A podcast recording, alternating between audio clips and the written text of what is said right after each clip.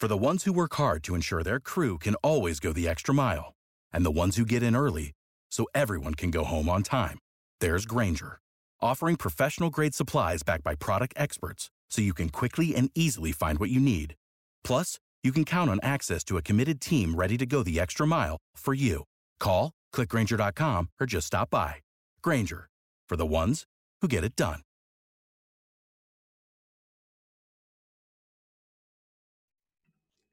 Welcome back to Believe in Softball. I'm your host, Jenna Becerra, and it is hard to believe that this is the 30th episode of the show.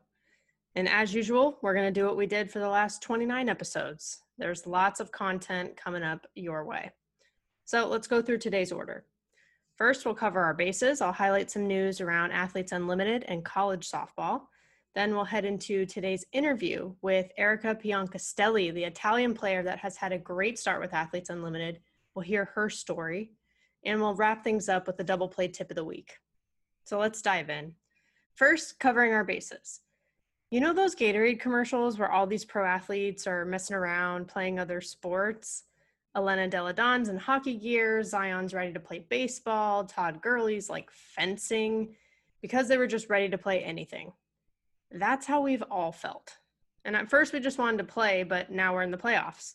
So for sports fans watching the NBA, MLB, NHL, and more, our partners at BetOnline have our backs. So whether it's LeBron and the Lakers, Trout and the Angels, whatever floats your boat. There are hundreds of odds, futures, and props for you to bet on. And of course, there's also always the online casino that never closes. So head to betonline.ag today and sign up to receive your welcome bonus on your first deposit. Again, that's betonline.ag and sign up today. Again, BetOnline, your online sportsbook experts. For softball, let's start with the NCAA recruiting. There was a recruiting dead period that was put in place due to COVID 19, and it had been extended through August. So, in person contact with recruits and off campus recruiting was prohibited. So, really, college coaches and the players were relying on online exposure, social media, et cetera, to market themselves. But this week, September 1st, recruiting finally resumed for the class of 2022. So, the positive is definitely that there were lots of commitments announcements on social media, lots of activity. It was probably nice to return to some sort of normalcy. So that was great to see. On the tougher side of things, I think it's been a rough year and it's been hard on both the coaches and the athletes. So there were also some bumps. You know, I saw a tweet from Coach Allister at Stanford, and she said, just got an email from a 2022 who was given a scholarship offer with a one week deadline. This is absurd. Recruits, this is probably the most important decision you have had to make. You deserve to make it on your timeline and with all of the information. Any coach that pressures you to make a decision after a six month dead period and an inability to evaluate live since mid November does not care about you. Make your decision out of confidence and conviction, not fear and doubt. And to be honest, like Coach Allister she doesn't really take to Twitter and vent. That's not really her style. So she has to be pretty frustrated. Like knowing her, she has to be kind of pissed off for that to be happening. It's been a rough break for the players. I realize it's also been a rough break for the college programs themselves. But I think we should all give each other grace and not try to rush or force anything. And with that said, there's still a lot of opportunity on the table. So I would say, everybody, please keep working and stick with what's right for you on both sides of the house. And with college ball, some players are actually back on campus for the fall semester. Clemson had move in day and they're working out on the field with masks. Utah softball reunited social distance style and they just got back on the field. There's lots of programs trying to get back into the swing of it. And for student athletes that are on the quarter system, if they're not taking virtual classes, they'll come back to school mid to later in September. So, not quite for them. It's such a mixed bag for schools across the country on virtual versus in person classes for this school year. We'll keep an eye on that through fall ball leading up to the 2021 season. I also have to mention that MJ Knighten was named the new head coach at the University of San Diego. She's a Nebraska alum and sister to former guest Shay Knighten on this show. She's 25 years old and the youngest head coach in Division 1 softball right now. She's also the first Black female head coach in any sport at USD. So huge, huge congrats on making history. And pro softball made history as well. Athletes Unlimited officially launched. It has been highly anticipated and it did not disappoint. So, quick recap of the results of week one. There were two teams that really stood out. Team Warren, the orange team, went 3 0 on the weekend, and Team Wagner, the gold team, got a couple wins as well. The two teams that tended to struggle had captains that struggled. So Team Fagan was able to scrape away one win, and Team Pendley got swept on the weekend. And Sammy Fagan and Nicole Pendley didn't have their best weekends, but there's plenty of softball to be played. Lots of firsts that came out of weekend one, of course. The first hit and the first home run in AU history came from Sam Fisher. She's from Ventura County too, from the 805. I think I met her probably when I was 10, 11 years old. We played on our very first travel ball team together, 3D if you all remember the episode with Brittany Cervantes, she was also on that team. So I know I'm biased, but I think lots of talent coming out of that 12 and under team. The first Grand Slam came from Jasmine Jackson, who was out of Cal. She's a slapper, actually, so that was awesome. The first shutout on the mound was Cat Osterman, no surprise there. And the first video review that we actually had was Victoria Hayward running out a ball at first base. And the top players that ended with the most points were Cat Osterman, again, not a surprise, Samantha Shao, Victoria Hayward, and Aleshia Ocasio. So three pitchers and three players that were from the same team. Team Warren, the team that won, makes sense. And I just have I have a lot of thoughts. I mean, there are a million different aspects to this league and we'll get to them, but I want to share a few that really hit home for me in weekend 1. In terms of gameplay, I really noticed that hitters took more offensive risks. You had people bunting in the three hole, like Sam Shao and Jesse Warren, people swinging away at a 3 0 pitch, like Erika Piancastelli. So, really, from the small ball to the long ball, we had it all. And the defense was highlighted by middle infield, especially the second baseman. Nerissa Myers and Aubrey Leach were awesome. Diving plays, over the shoulder catches. I loved it. There are a lot of great double plays too, which are usually rare in softball, but not in Athletes Unlimited, apparently. Hannah Flippin, especially. She was turning it, firing the ball over to first base. It was textbook. Haley McClenny and AJ Andrews also covered a lot of ground in the outfield as well, cutting balls off, diving catches, also fantastic in the green. To me, the hardest adjustments that seem to be happening is that the battery is constantly changing. So, with that, the pitchers and catchers don't know each other well. And that kind of changes the pitch calls. There's not a lot of consistency. You're really spending most of the time trying to figure out a rhythm. It's hard to get a rhythm both ways the pitcher herself and trying to actually throw, but also the catcher and calling and working with that pitcher. The other thing is captains having to play and coach at the same time. When you wear lots of hats, it's hard to have laser focus. You're the one making the big decisions on the field. So you're not just able to think about hitting and fielding. So it requires a lot of compartmentalization, you know, one thing at a time, turn the switch on, turn it off. But it's not easy. I will also say that it pays to be a pitcher who hits. Sam Shao was a perfect example of this. She had a drag bunt single, hit a double, had a home run in the first game also throwing. Aleshia Ocasio can also pitch, hit, field, had a great play off the mound. The reason this helps is because you can earn points in more ways. And if you give up points for earned runs, which you can as a pitcher, you can make up for it at the plate. And so there's no surprise to me that both Sam Shao and Aleshia Ocasio became captains this week. Overall, the league is also pretty thoughtful and creative around COVID Teammates are doing air chest bumps, elbow taps. Only players can touch the ball. They're tested two times a week. They're really, really paying attention to that and trying to make sure that everyone's health is protected, which I appreciate as a fan. When it comes to the broadcast, the video review is a good addition. It's a first for softball. But add in being able to listen in to the thought process. You can actually hear the reviewer talk through what they're seeing as they're reviewing the play. And this is actually just like the XFL, what they did for football. That's why I almost think of Athletes Unlimited as the XFL of softball. So AU is not just player first, which is really their theme, but also a little more fan focused too. The mic'd up player access is also really fun. You just get to hear the personalities of these women.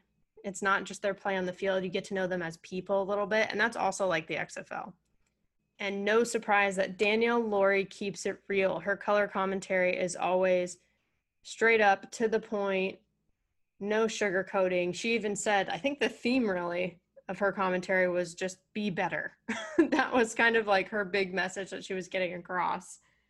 Hey, if you don't like where you were drafted, play better. That's how it works, you know? And I think that sort of thing is always really refreshing. It's also just really cool to hear from another future Tokyo Olympian as she's evaluating people that she'll play against, all the Olympians that are in Athletes Unlimited.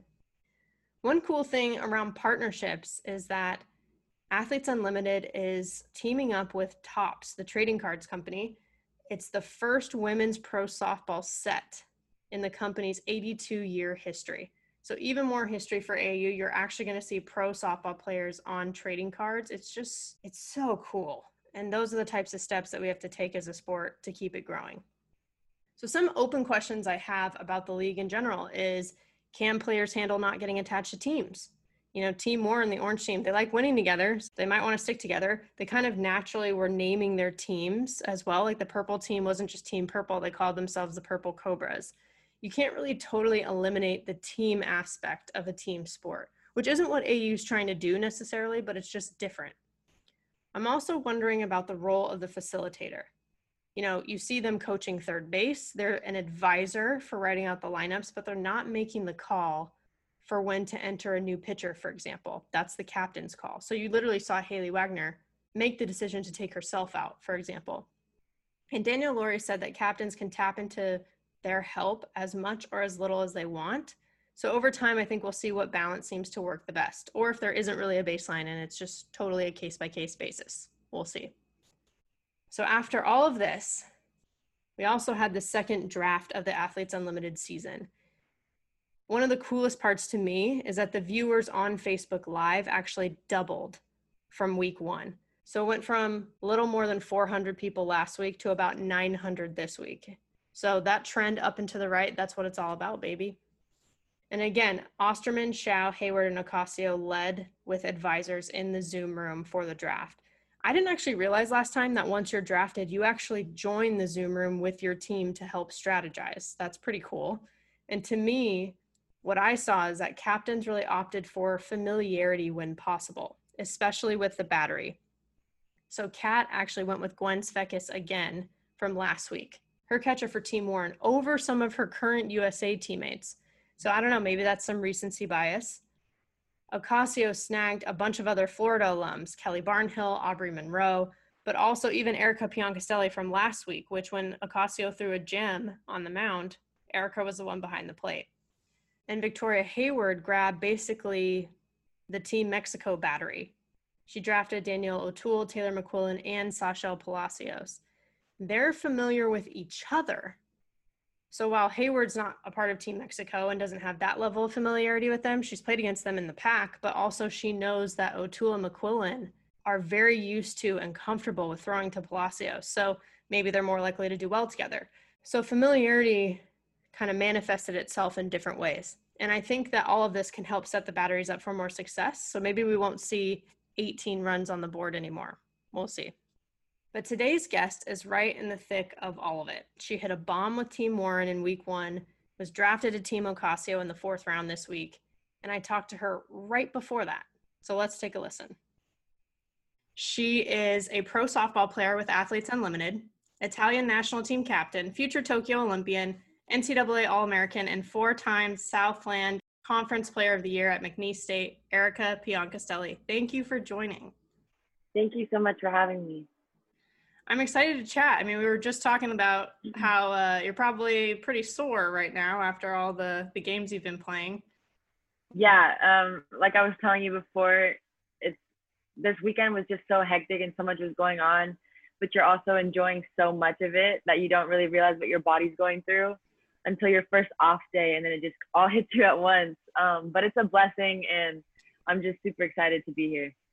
I can't, I mean, I can't even imagine being your position, but even just being able to watch softball on TV, so, so, so nice after all this time. Yeah, playing it is so nice. It's been forever, and I'm just super excited that we get to actually be able to show our fans what we're doing and be on TV. I love it. I love it. And do people call you Urka? Is that a thing? Yeah, um, they call me a lot of names. they call me Urka or Selly. Um, yeah, pretty much. I'm open to anything. So if anyone comes up with cool names, I'm always down. So that's a good vibe. I like the vibe. I actually, one of my best friends in high school, I called her, her name is Erica, and I called her Urka. And she spelled it with a K too, actually. Really? Mm-hmm. Well, that's where I got that. I got Urka in high school. I don't know how it happened. And I guess that's when I made an Instagram. So I was like, Urka. And then it just kind of stuck. I have to ask you also, what is a daddy hack? Because I saw people, so like background information for the listeners, you swung away on a 3 0 count, which by the way, love, just absolutely destroyed, like no doubter. And everybody that I saw was posting on Instagram was like, oh, what a daddy hack from Erika. And I was like, what does that mean? Am I just old? I don't know like the actual definition of a daddy hack. I've just always used it in college. And for us, a daddy hack was always just like when you just go crazy, like you just swing so hard and um, I don't know why it's called daddy hack. It's kind of weird, but like it's just like you swing hard and you have um, you're confident in your swing. You're not overthinking anything, and especially in a 3-0 count for me, you can just feel the vibe of the of the pitcher and the catcher, and you know that how the previous pitches went. You just know that they're trying to like lay one in there, and I was ready for it. Green light. So daddy hack. You're just confident in your swing. You swing hard. I like that vibe too. I feel like it's just good vibes all around. Good vibes, yeah, absolutely. Especially for my team, the Orange team, we had good vibes all weekend, so it was really fun.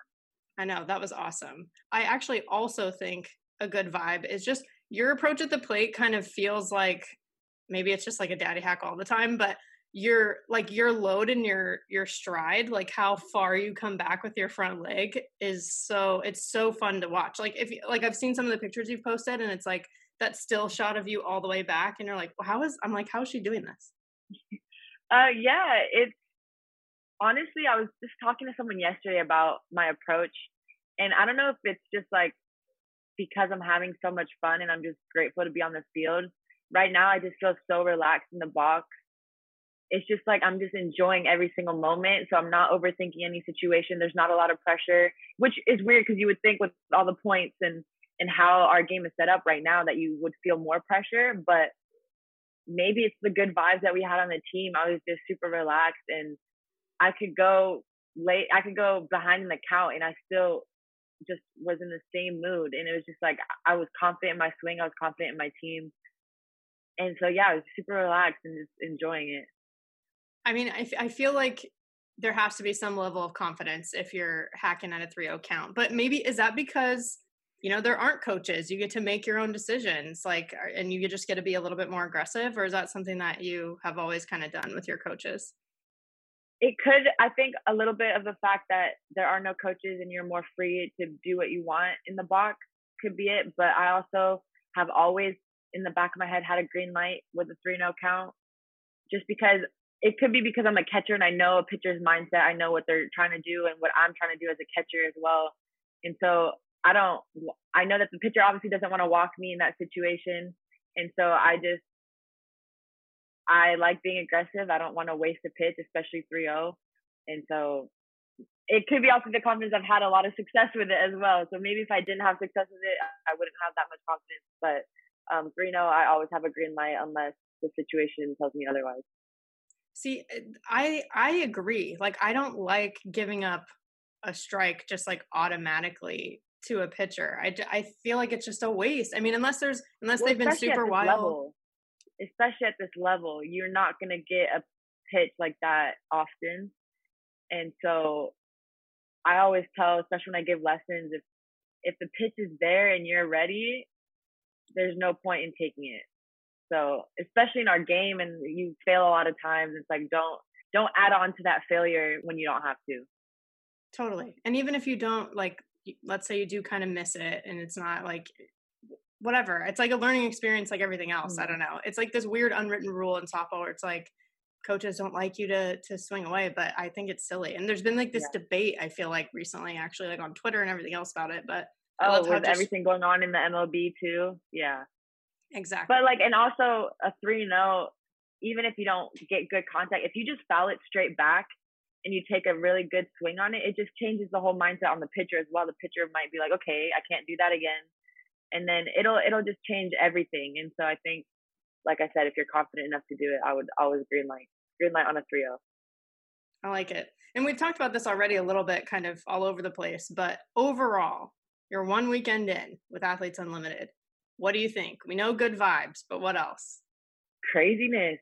Um, we had two scrimmages before the official draft, and the way the two scrimmages went, what happened this weekend was not close at all. Like the scrimmages were always close games. Um, not a lot of offense. It was mainly defense and pitching that was taking control. And then you come to the official draft, we start playing, and it's just an offensive game for all three games. And it was just crazy. And I was talking to my team yesterday about it. It was like the cool thing about these drafts and, and how this is all set up is we dominated this weekend, but because we dominated and we're pretty much all the orange team is in the top four except for one player, our whole team's gonna get split up. And so now you get now you have different chances to have multiple teams dominate. And so I feel like this weekend is going to be even crazier and it's probably going to be way better softball defense and offensively just because all the girls are split up. That's a really good point. Interesting that the scrimmages were so different. Do yeah, th- is that like because the, does the draft kind of like change your mindset? Is it like nerves? Because hello, everyone's finally getting to play softball after so long. Like, what do you think? It could is? be. I think the scrimmages uh, was the that was the first time, especially for me, that I've seen live. I mean, I was playing in Italy, but this is a whole different atmosphere, and the pitching's completely different. So, just the first time we've seen live, first time we, a lot of the girls have actually played a game. Um, nerves. You're also trying to become the first top four, so you kind of put more pressure on yourself. Um, and then I think after the draft, and then we had a couple practices with our team, you start to relax a little bit, and you just you just play. And I feel like the pitchers this weekend probably were struggling just because that's the first time um, that they had to face a strong lineup one through nine on every single team because every girl on here is elite and talented. So I think for pitchers, if I was a pitcher, I'd be a little nervous. But I think now that everyone's getting kind of the hang of things and we're learning more about each other, it's going to be a lot. I think every week softball is going to get better and better. I agree. I mean, all signs point to that. But even on the flip side, with you being the one catching these pitchers, like it's interesting because catchers are used to, you know, you work with more than one pitcher on your team, of course, but those are pitchers that you usually know really well. And now it's like you're learning these pitchers and like getting to know them for the first time. So pitch calls must be a little harder or have like a learning curve. Yeah, um, especially for me, I'm I didn't play in an SEC or a Pac-12, so I didn't get to see a lot of these players. That's why I think I also am enjoying this so much, is because all these players I've seen on TV and I've always wanted to play with. And so now that I get the chance to actually catch them, one, I'm grateful, and then two, you're just learning, and you have to, I think, force yourself even more to create that bond with the pitcher in those three practice days that you have.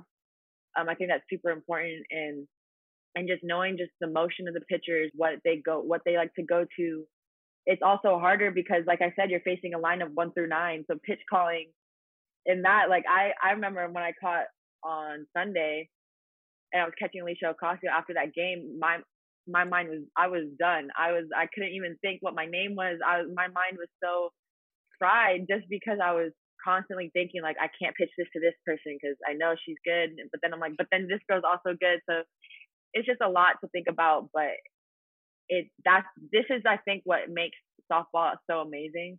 And I think every single one of these girls that are here, we're all gonna grow and learn from this and just become even better softball players for sure. And whatever you were doing with Aleshia, I mean, it worked. She oh, we just had awesome a vibe. We had a connection. Yeah, that was that was so much fun because we were always on the same page. Um, we even would just give each other looks, and we just knew that that was the pitch. And so that was a that was a very fun game for me. I love too that you guys are kind of just like naturally naming your teams. Like the orange, you guys were team cuties, right? Like the Clementines. Yeah. So funny. And then the, I think the purple team was the Cobras, and we're just having fun with it. So making making it even better.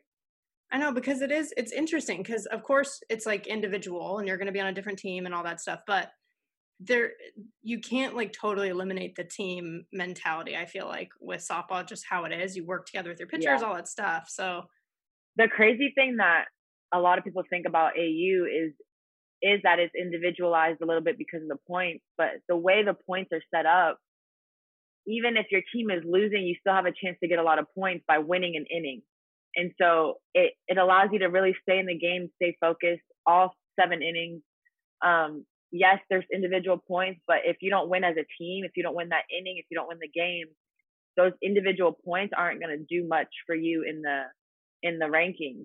And so, like, I don't, you you probably noticed this weekend, um, the teams that weren't doing too well, there were players on those teams that were doing fantastic, four for four, hitting home runs, but because their team as a whole wasn't doing well, they're at the they're towards the bottom of the rankings just because of how the point system's set up. So it really, I think team is super important in how um, AU is viewing the game of softball, and it just really makes you, it makes you realize how important it is to have that connection and that vibe with your team, even when you don't know the players that much.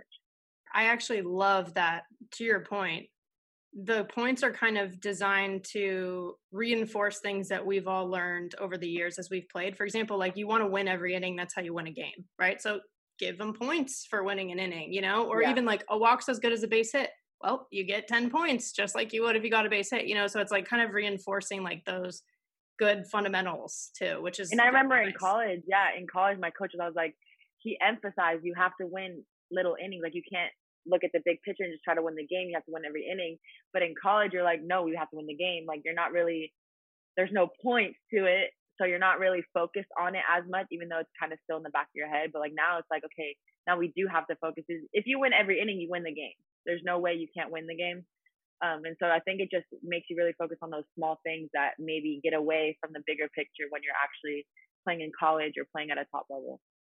How has it been kind of transitioning to thinking about points? I mean i guess like for the most part you try not to think too much about stats try to just go play but like it is different. I don't know. How has that transition for you?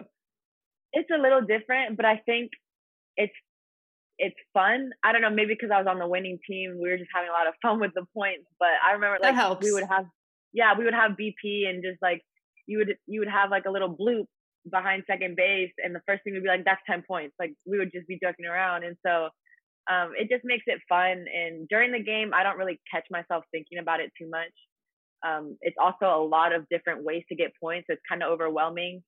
So a lot of the girls don't really think about their points until the end of the game when it's all um, added together. But it does make it it makes it fun and it kind of makes you appreciate those little bloop hits and those swinging bunts that you probably like get mad at yourself for. But like in this game, you're just like it doesn't matter. That's ten points and we're winning the game. So it really just makes you appreciate softball. True. I mean, that's the thing. It's like you hit a line shot right at somebody. Okay, you're out, right? That's what it looks like in the books. But if you get, yeah, the thing that falls in there, like just happens to, I don't know, to find the gap, then sure. Yeah. It's it's like I feel like that's how softball is anyway. Really, it's like it all evens out. That's why it's a batting average. Mm-hmm. Absolutely. Even though I guess not really focused on the batting average as much right now, but yeah, which is uh, which is cool because like in college I would always in the back of my head be thinking about um, batting averages and trying to stay on top of a certain number. And like here, batting average doesn't mean anything at all. You don't get extra points for hitting 500. Um, and so you just kind of try to focus on just poking it through and helping your team out.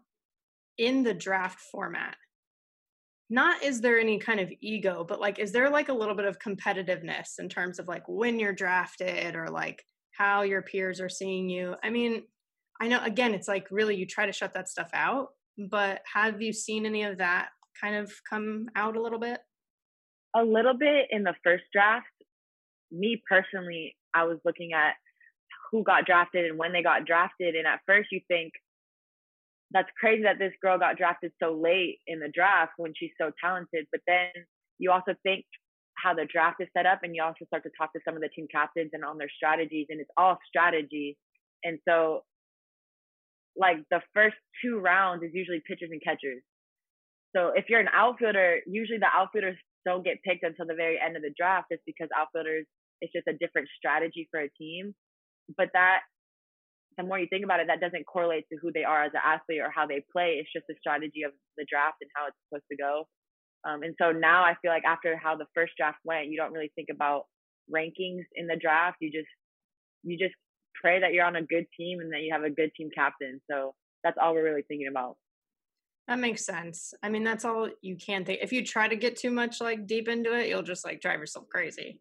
Mm-hmm. Absolutely. Yeah. And you can't really go wrong with anyone anyway. Like theoretically, it's like you can have like an automatic, like an auto draft, like they do for fantasy sports, and you probably still have a good team. That's how talented mm-hmm. everyone is. So it's like, yeah, I see what you're saying. Yeah. But in terms of like your off time, how how have you been spending it? Like, have you you're in Rosemont? Like for the listeners, everyone knows you're in Chicago. Actually, question about that: Have you had a chance to have any like good authentic Italian food. I've never been to Chicago. I don't want to insult like what authentic Italian food is, but I hear that it's good there. Um, yes. Well, we're actually technically in a bubble, so we're not allowed to go out. Um, we're allowed to deliver food and get it delivered to our apartment. So we did order Giordano's. Everybody on Instagram was telling me I had to try Giordano's. So I tried the deep dish Chicago pizza because I've always wanted. Everyone hypes it up, so I was like, I want to taste the deep dish pizza and it was actually really good. I, me being Italian, I don't really correlate those two things with how Italian food really is, but it it was really good food. I was I was actually surprised with how good deep dish is. So really good, but maybe not authentic. But that's fine. not authentic, but really good for what it is. It's really good. well, yeah, because deep dish is an American thing, right? Like that's mm-hmm. not. Yeah. Okay. Of course. Yeah. In America, we always make everything like super sized or like yeah whatever.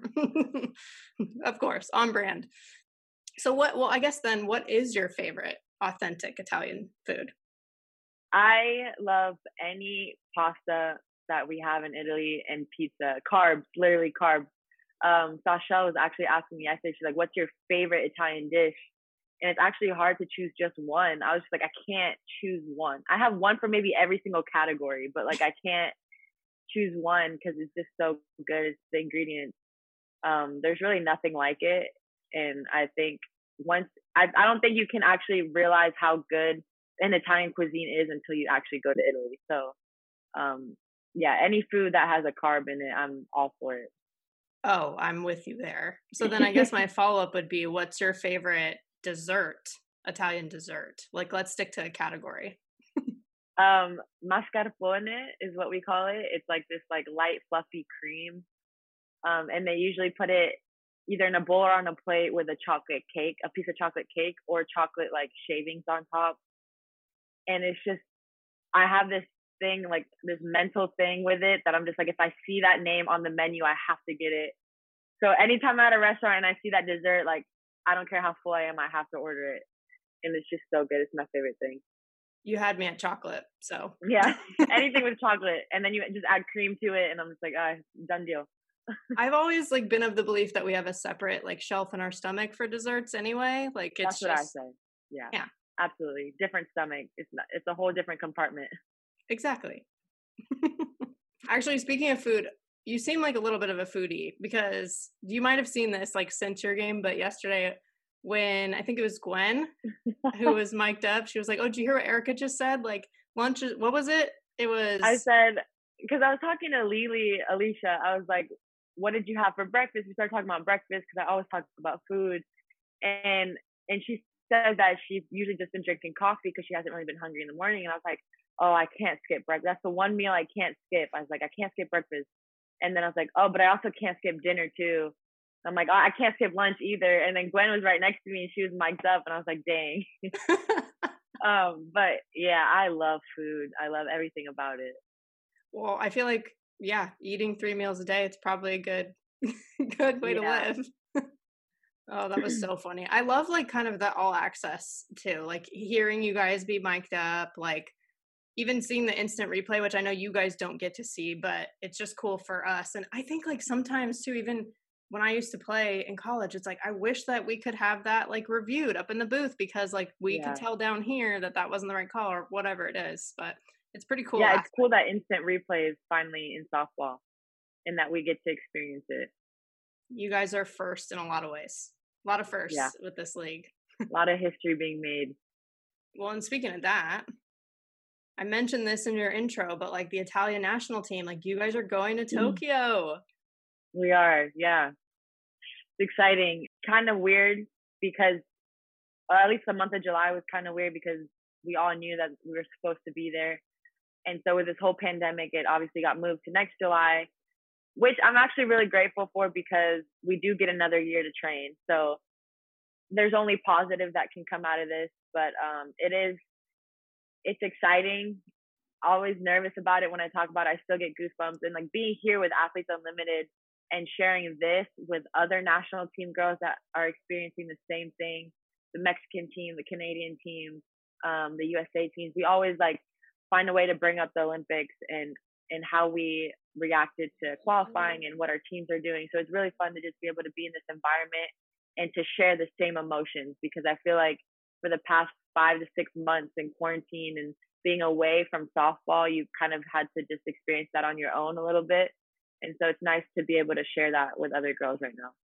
That's what's so cool about this league too. It's like we talk about all like the top talent from the NPF from college, but it's like no, no, there's almost 20 Olympians in this league. You get to play with people you'll play mm-hmm. against for a medal. Like it just must be I don't know. It's like the coolest way ever for the softball world to just all come into one place.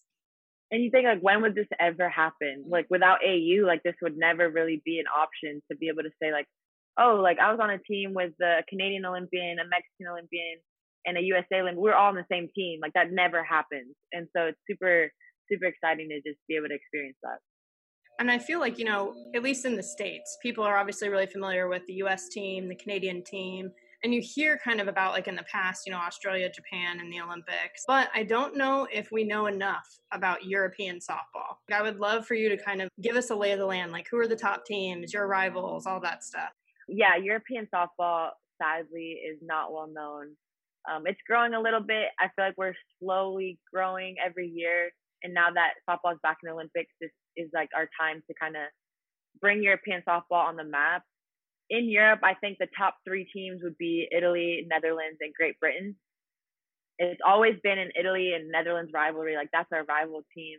Um, at the qualifiers, everybody knew that it was either going to be Italy or Netherlands qualifying for the Olympics. And then Great Britain had a great week as well. And so we ended up all being tied. I think the Netherlands towards the end of the qualifiers, they were they were in third place. So it's definitely people don't know, people don't think that European softball is at a high level compared to USA, Japan, and all the teams that probably get publicized more. But European softball, like there are some talented women out there, and I think at the qualifiers was the first time that the whole world was able to actually experience our softball and like how our national teams play and where where we've been and it's kind of cool to see it's almost like we were hidden for a little bit and now we're finally out in the open and it's just exciting to be able to get some recognition and to actually feel like we're a part of the top teams because even at the World Cup in 2018 we came in seventh and um that was huge for Italy, huge for Europe in, in itself. And still no one really realized that Italy in the year in a European team was in the top 10. And so being able to qualify and actually be one of the names representing Europe in the Olympics is I think going to be a huge deal for Europe softball, especially Italian softball because softball in Italy is very low as a sport and it's a very minor sport. Um, and so I think going to the Olympics is going to open a lot of doors for young athletes in Europe. And that is what does it is visibility. I mean, you you were super lucky that your mom represented Italy, right? Went to the Olympics. Like how mm-hmm. cool that you have that visibility so close to home, but what you guys are going to do for so many other Italian girls is going to be so important. Yeah, I think even AU is helping a lot with that just being kind of the one European player here and the fact that they're also making it visible to the European countries with the Olympic channel is so they get to see me out here playing against all these players and playing at such an elite level. And I think that will open a lot of doors for them to know that they can also do the same thing, that there are places and teams and opportunities that they can reach if they want to keep playing softball and they don't only have to stay in Italy. And so I think having that visibility and, and showing that you don't have to just stay in your in your small little country that softball isn't big just because someone's telling you that you're not good enough to go outside. And so I think being able to be that person and use my platform to to let young women know that they can achieve their dreams and go out of their comfort zones and and leave their homes if they really want to play a sport is is huge and I'm really excited to see what happens after AU and what happens after the Olympics as well. I think it's only up from here, honestly. Yeah. Which is the the cool part. But if you had to describe Italian softball, like Team Italy softball, in three words, what would you pick? I think the Italian softball team is sisterhood, a big family. Um, because I think our sport is so frowned upon, not frowned upon, but not really recognized. And we're also females playing a sport. So baseball has more recognition, but because we're females and we're playing a minor sport, it's like extra um, negativity on what we do. And so that has allowed our team to really just unite and work together. And we all have that one goal. And I think this summer, the summer when we qualified, I had so many different emotions because we went through everything and it was just our team.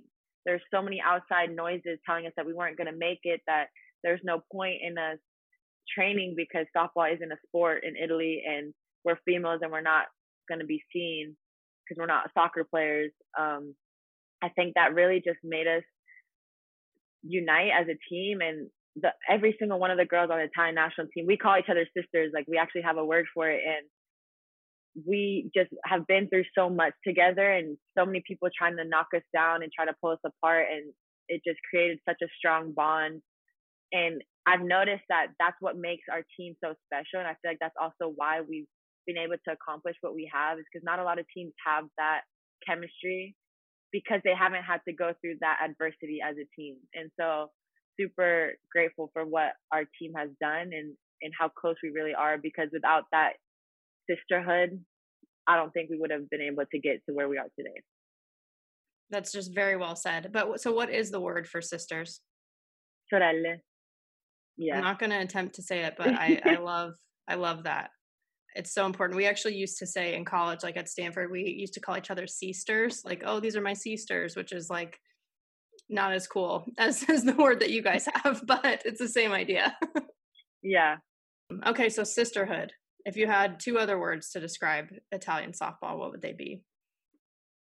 Grit would be one, um, and passion. Just because grit, we don't we don't let up.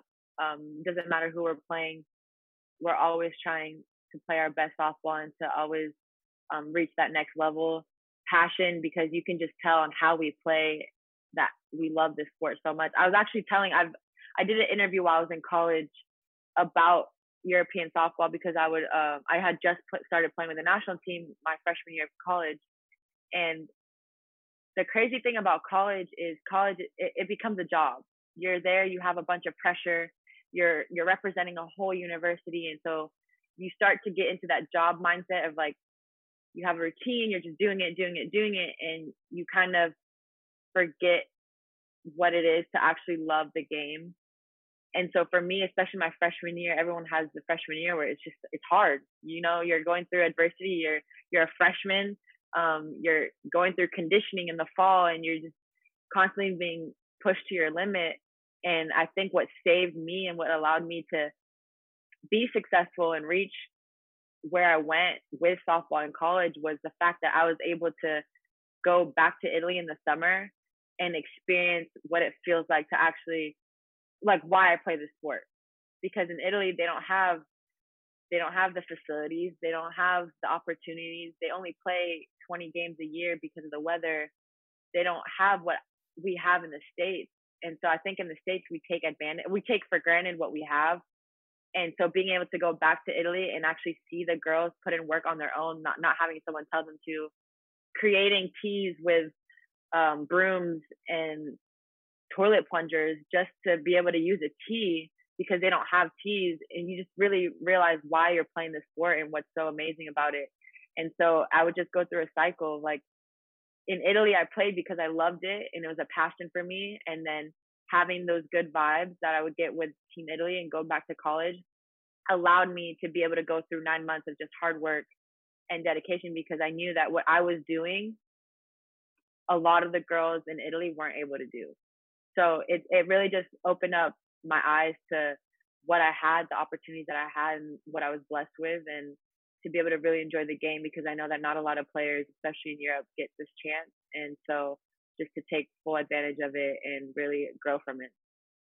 You couldn't be more right, in my opinion, about how important like those summers are during college because it's a freaking grind. Like it's, it's a not grind, yeah. And, and people so don't realize that because it's not, it's not it's not portrayed in the social media. You don't they don't show you the the ups and downs. They just show you the ups, like oh seasons seasons a blast, but they, they don't show you how fall is. And that's what I tell everybody whenever every time I go back to McNeese and I talk to the um, class coming in, I'm like, fall is gonna be hard. I'm gonna be straight. I'm gonna be honest with you. It's gonna be hard. They're gonna push you to your limit, but the fall is the reason why you can have success in college.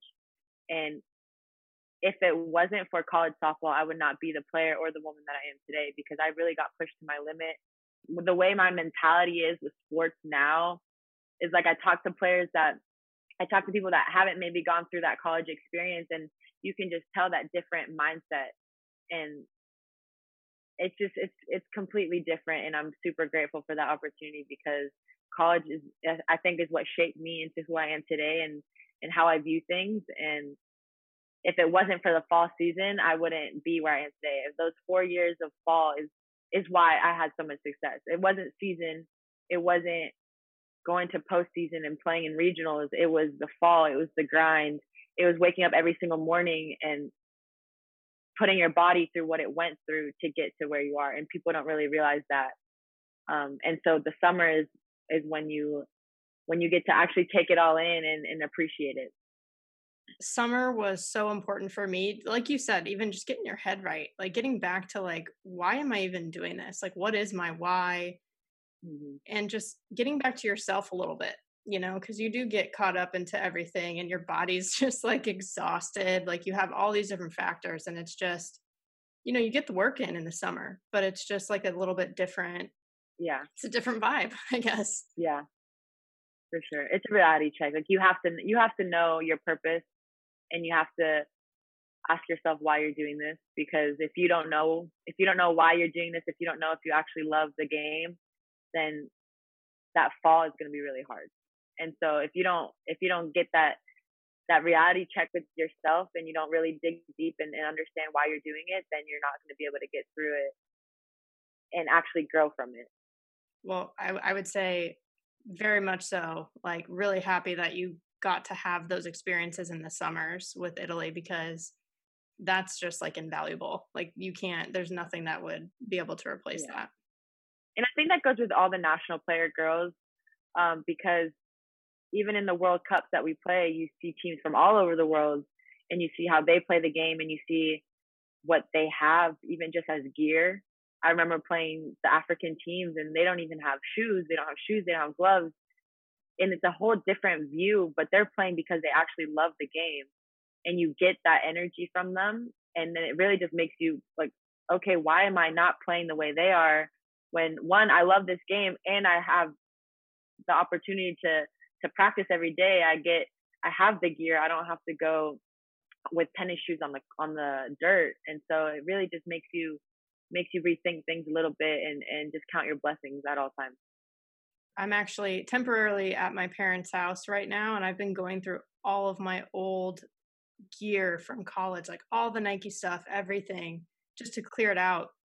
And on a much smaller level than what you're talking about, even just seeing like I still have half a dozen brand new pairs of Nikes from 10 years ago that I'd never wore, and I still have them. And then you see like the um, the huge pile of just Nike shirts, shorts, everything that we used to get wow, there's so many people that would this would be just I, yeah. I don't I don't even like have the words. I, I really took a moment where I was like, wow, there are kids that are like you said, kind of making their tees out of whatever they have at home and just trying to make it work. And here I might have complained one day, like, oh, I'm feeling this or that. And it's like, no, I had yeah. everything I needed. exactly. And it really makes you think like, because I know with our generation now, if people feel privileged that they just deserve to get all this gear. And I think those summers is what made me uh, like allow me to just stay here with with that mindset because I knew that yeah, I'm working hard for this gear, but I don't deserve I don't have to get it. It's not something that I'm privileged to. Like I'm not here and I deserve all this gear for not doing anything. Like I'm putting in the work and I deserve this I deserve what I'm getting. Yes, that's true, but there's also so many players outside of college that are putting in the same amount of work, but they don't get that stuff because they don't they don't have they don't have the money for it or they don't have the opportunities to get that. And so it really makes you realize like you don't you you don't deserve all those things. You're not privileged to get all those things just because you go to college. Like you really have to put in the work and and and earn what you're given. Yeah, earn not given. Exactly. Yeah. Exactly. Well, so okay, where does your mom factor into all of this? Because obviously she's an important part of your life, but also like your life overall, but also your softball life. Yeah, my mom. So I don't know if whoever doesn't know this, it's been on, it's been all over social media because it's just such an amazing story. But my mom uh, went to the Olympics in 2000 with Team Italy, Sydney, um, Australia, and she was the catcher for Team Italy, number 20. And then I became a catcher, and I always looked up to my mom always wanted to follow her footsteps. And then they took the Olympics out, or they took softball out of the Olympics. And so I kind of, I still wanted to play softball like my mom did, but I didn't have that Olympic dream just because it wasn't available. And then the the moment that softball came back into the Olympics, for me, it was just like this is it. Like this is the t- the time that I can actually um, follow my mom's footsteps and be able to experience what she experienced because she has so many pictures and and stories about what she went through and and so being on the Italian national team for me is a true blessing just because I get to wear the jersey my mom wore. I'm number 20 as well. Um, I'm a catcher and it's just little details that kind of are adding up. 20 is a super important number to our whole family just because my mom was 20, my dad was number 20. Uh, me and my sister were born on June 20th. So like 20 is just like a lucky number for the family. And so the fact that I qualified for the Olympics and I would be going to the Olympics 20 years after my mom gave me goosebumps. Like every time my mom would bring that up, I was like, that's crazy. Like 20, exactly 20 years, which now is 21 because of the pandemic, but still 20 in my head. Um, and like even the year before that, we went to the World Cup in Tokyo in 2018. And my mom was in Tokyo in 1998 with the Italian national team playing the World Cup. So that was also 20 years. And so it's like I'd always put pictures like side to side of like when my mom went and when I went. And it's just crazy to see that everything is lining up the way I've always wanted it to. And and to have my mom next to me and she was at the qualifiers bawling her eyes out. Um, and it's just an experience that not a lot of people get to have with their moms and it's I think it's brought us so much closer and it's it's just nice to be able to talk to her and really get the true emotions out of what she she went through the same thing. So I know that if if I can tell her how I'm feeling about something or or that my training, she knows exactly what I'm going through, and so she's able to to help me out and really just help me keep my mind right on my training and, and to get to where I want to get to. Dude, I have goosebumps. Are you serious? Like all the twenties? Like that's insane. yeah. No one knows that, but yeah, twenty is a big number for for my whole family.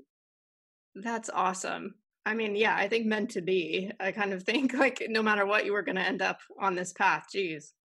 I was kind of thinking that at qualifiers, like on the every time we would drive to the field, I'm like, 20 years after my mom, like, there's no way I can't make it. Like, I have to go to the Olympics this year because it's like all lined up. I feel like I just had this like feeling in the pit of my stomach. I was like, it has to happen. It's gonna happen.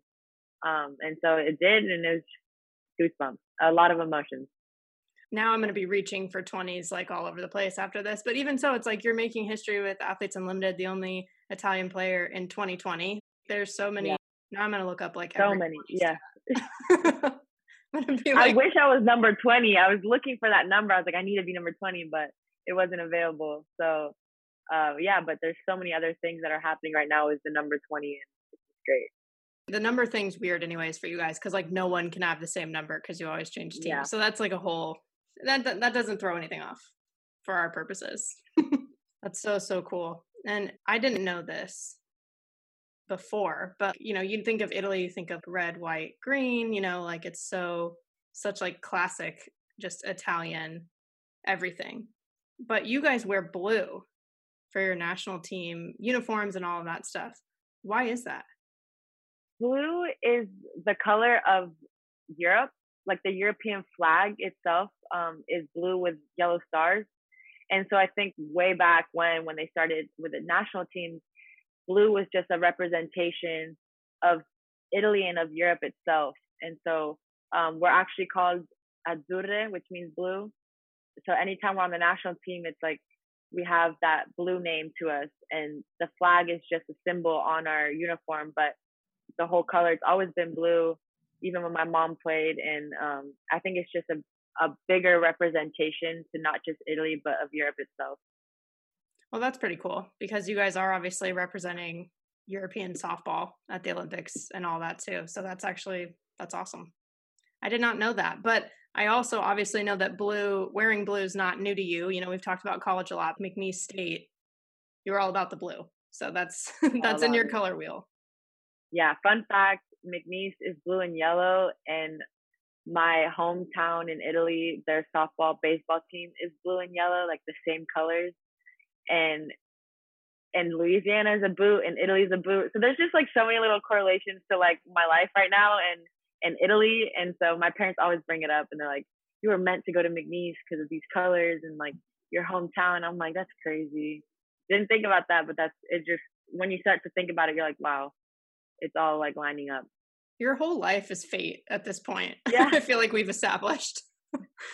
yeah. But you are actually, I, th- I read that you're the only McNeese State athlete to be going to the Summer Olympics before. Is that true? Yeah. That's awesome. Yeah. Congrats. It's exciting. Thank you exciting. Like I said, you're just all about like the firsts. You're the first. I know. So other than the colors and the fate and all that, why why did you pick McNeese State? I got recruited the summer going into my junior year of high school, and we were in the Colorado Sparkler tournament, and Mike Smith was the one that recruited us. He recruited me, our shortstop Haley Drew, who's in my class, and then two other girls actually that were a year older than us. So he recruited four of us. And I think that was a big part of it was just because, okay, I get to go with girls that I already know, that I already have a connection with. I feel safer going out of town with these girls. That was the first one. And then obviously going on my visit, the moment I stepped on campus, they always say you get this feeling. And it's true, you just get this this sense of of family, this sense of being home. And I got that as soon as I was there and, and the girls and the coaching staff and just their culture um, to what the program meant and the community, especially the community, um, was just such an amazing feeling. And I just knew the moment I was there, I was like, this is going to be where I will be for the next four years. And I think that's super important to, to, to get that feeling because it's four years of your whole life that you, you'll be spending there hours on that field and blood, sweat, and tears. And so you, it has to be a good fit. And for me, it was automatic. And I know a lot of people look for that when they go on their visit, but McNeese, yeah, it was just little little details that just sold me. And for, I think the most important thing was just the community as well. They were very supportive of softball, and it really made you feel at home. You know, what? everyone I've had on the show, if I've asked that question about why they chose their college, same thing. And for me, same thing. You have that feeling, and it is something you can't fully describe, other than it's like this, like warm, fuzzy, like it just feels mm-hmm. right kind of thing. But when you know, you know. Yeah, absolutely. But you know, speaking of the community, I mean, I know, and I've seen you posting about this as well, like the hurricane near Lake Charles and everything right now. Well, for you, actually, this year's been ridiculous for everybody, but between that hurricane, COVID hitting Italy really hard, there, it seems like it's honestly really close to home for you. And so, yeah, in on anyone you know, like how's everybody doing? Everyone is everyone's fine. Everyone was able to evacuate. My friend actually lives in Louisiana. One of my teammates from McNeese, and she is going back on Wednesday to go see everything and obviously check on her place. And her place is fine. She just found out, but it's crazy how much damage there was. The pictures don't really do it justice. Um, you see all the pictures that everyone's posting, but I think for me, because I was actually there for four years and I know exactly where that place is. I know that street, I know that house. And so I think it hits me a lot harder. And the softball field is actually 80% destroyed. The baseball field's destroyed. And it's just like, it's images that you don't really, you never really expect to see, especially the softball field. I think that, that hit me really hard because I was like, I, that was my home for four years and I know all the work that was put into the new facility, and I know all the work that that we put into making that field the way it was, and just to see it all gone in less than six hours from a hurricane is actually it gives me goosebumps just thinking about it. And um, but I also know the community, like I said, the community of Lake Charles and how they are and how they unite with everything that happens. Any disaster, they're always a strong family, and so I know they'll get through it. It's just devastating to see people that have been so close to you for four years and to have to go through this and then me being here and not really being able to help in a way that I want to um, has been hard, but I know that they'll push through and I know a lot of people there that so I've been just trying to do everything that I can. I'll actually be going back in October after AU, so I'm hoping that I'll be able to do more while I'm there. But it's it's hard to see, um, but it's it's something you can't really control and so their mindset on it has been very positive and they're just trying to do what they can well first i just want to say i'm sorry because that that's just rough for you for your community for for everybody the other thing is i want to ask like for our listeners like how can we help that you know of you guys could always just message me directly on instagram um, and i have a link to donate and i did post i'm probably to keep posting i post i post links on my stories all the time about organizations you can donate to to help. But any donation, honestly, and just even just three dollars just to help someone get a meal that day. And here at AU, we've been able to donate a lot with the girls here. And um, like I said, my friend's going on Wednesday, and so she was able to get a lot of groceries to give out, and a lot of money that we raised is actually going to a family that lost their house completely. So just knowing that we're able to help in some way it warms warms my heart a little bit to be able to see everybody come together. But yeah, anything anything helps. Just even keeping them in your prayers is is gonna help a lot too. And just I think also making it publicized a little more because I feel like not a lot of people are talking about what happened in Lake Charles just because it's such a small city. Um, but it, it's a disaster. It's a lot of damage, and it's something I feel like needs to be talked about a lot more. Everyone listening then follow Erika on instagram keep updated try to help however you mm-hmm. can because there, there's so many things that have happened in 2020 that it's almost it's just like one thing after another this year but each thing is still really important and still really big so yeah. if we can help we will. Thank you. That's yeah that's gonna help a lot.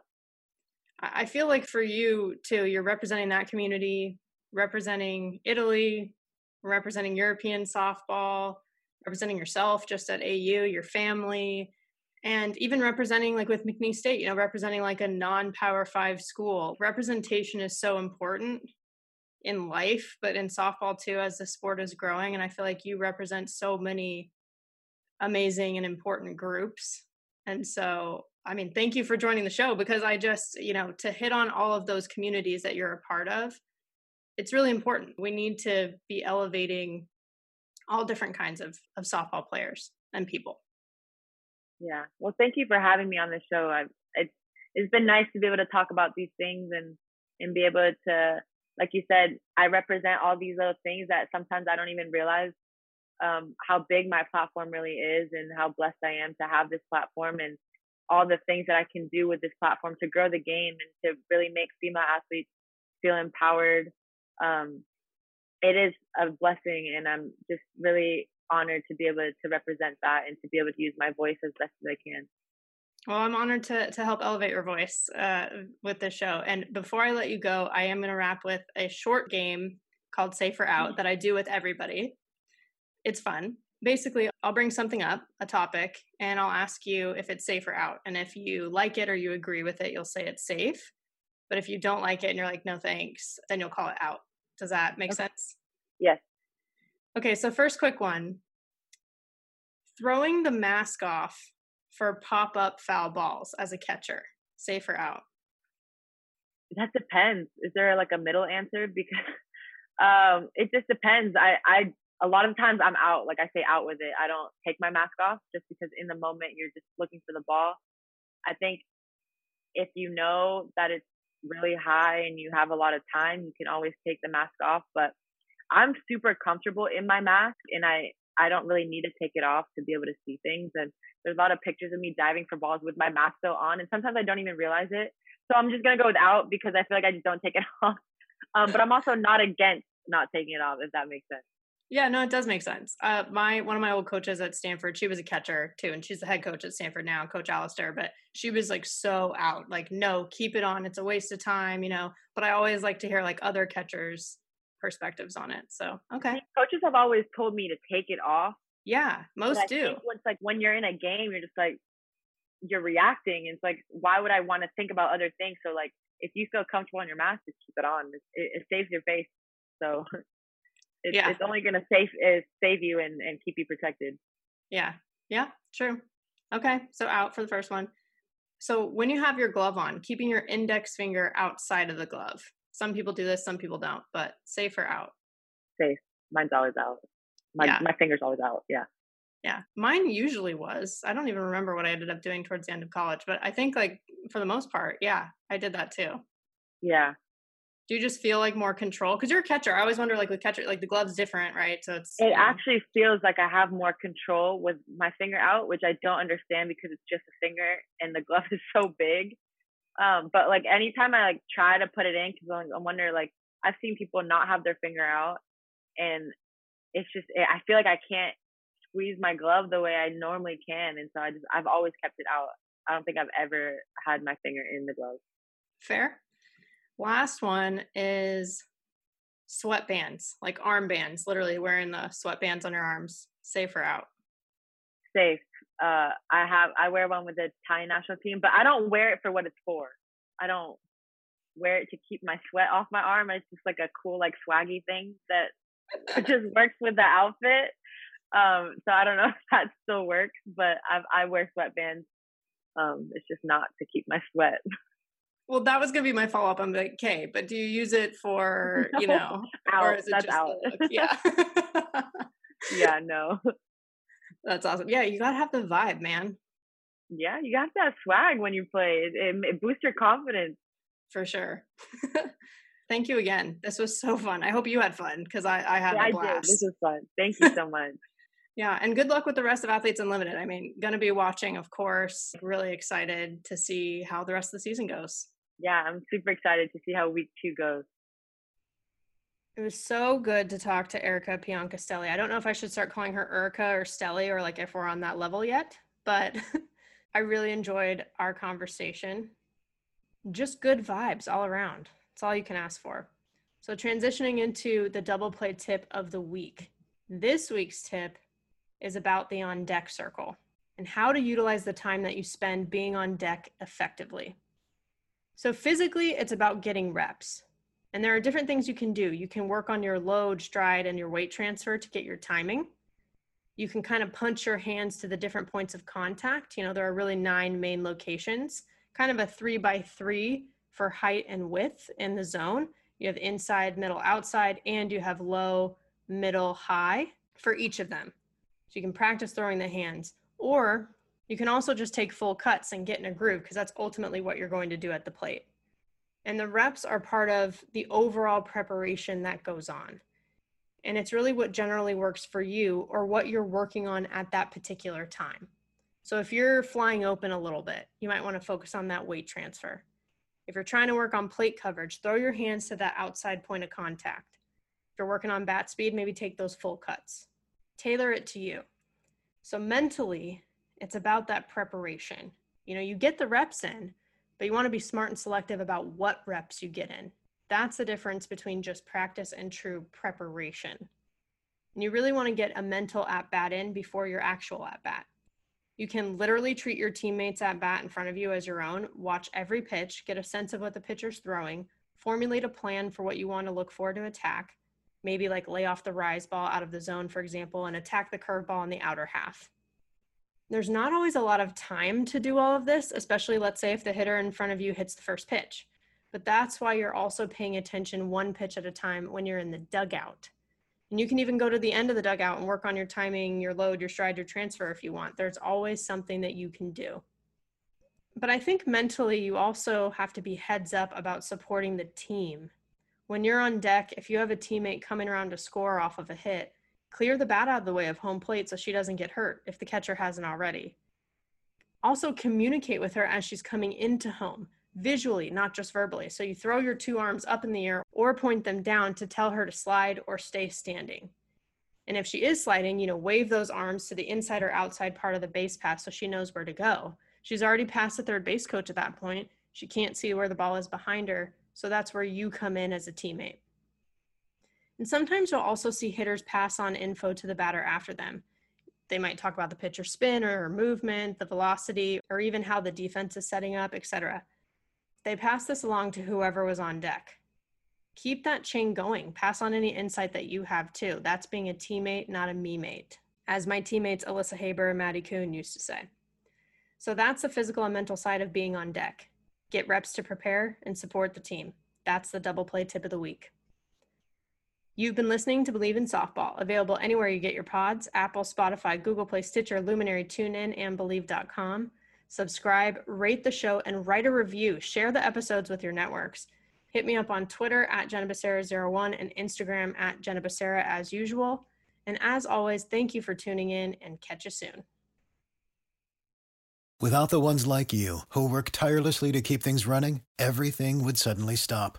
Hospitals, factories, schools, and power plants, they all depend on you.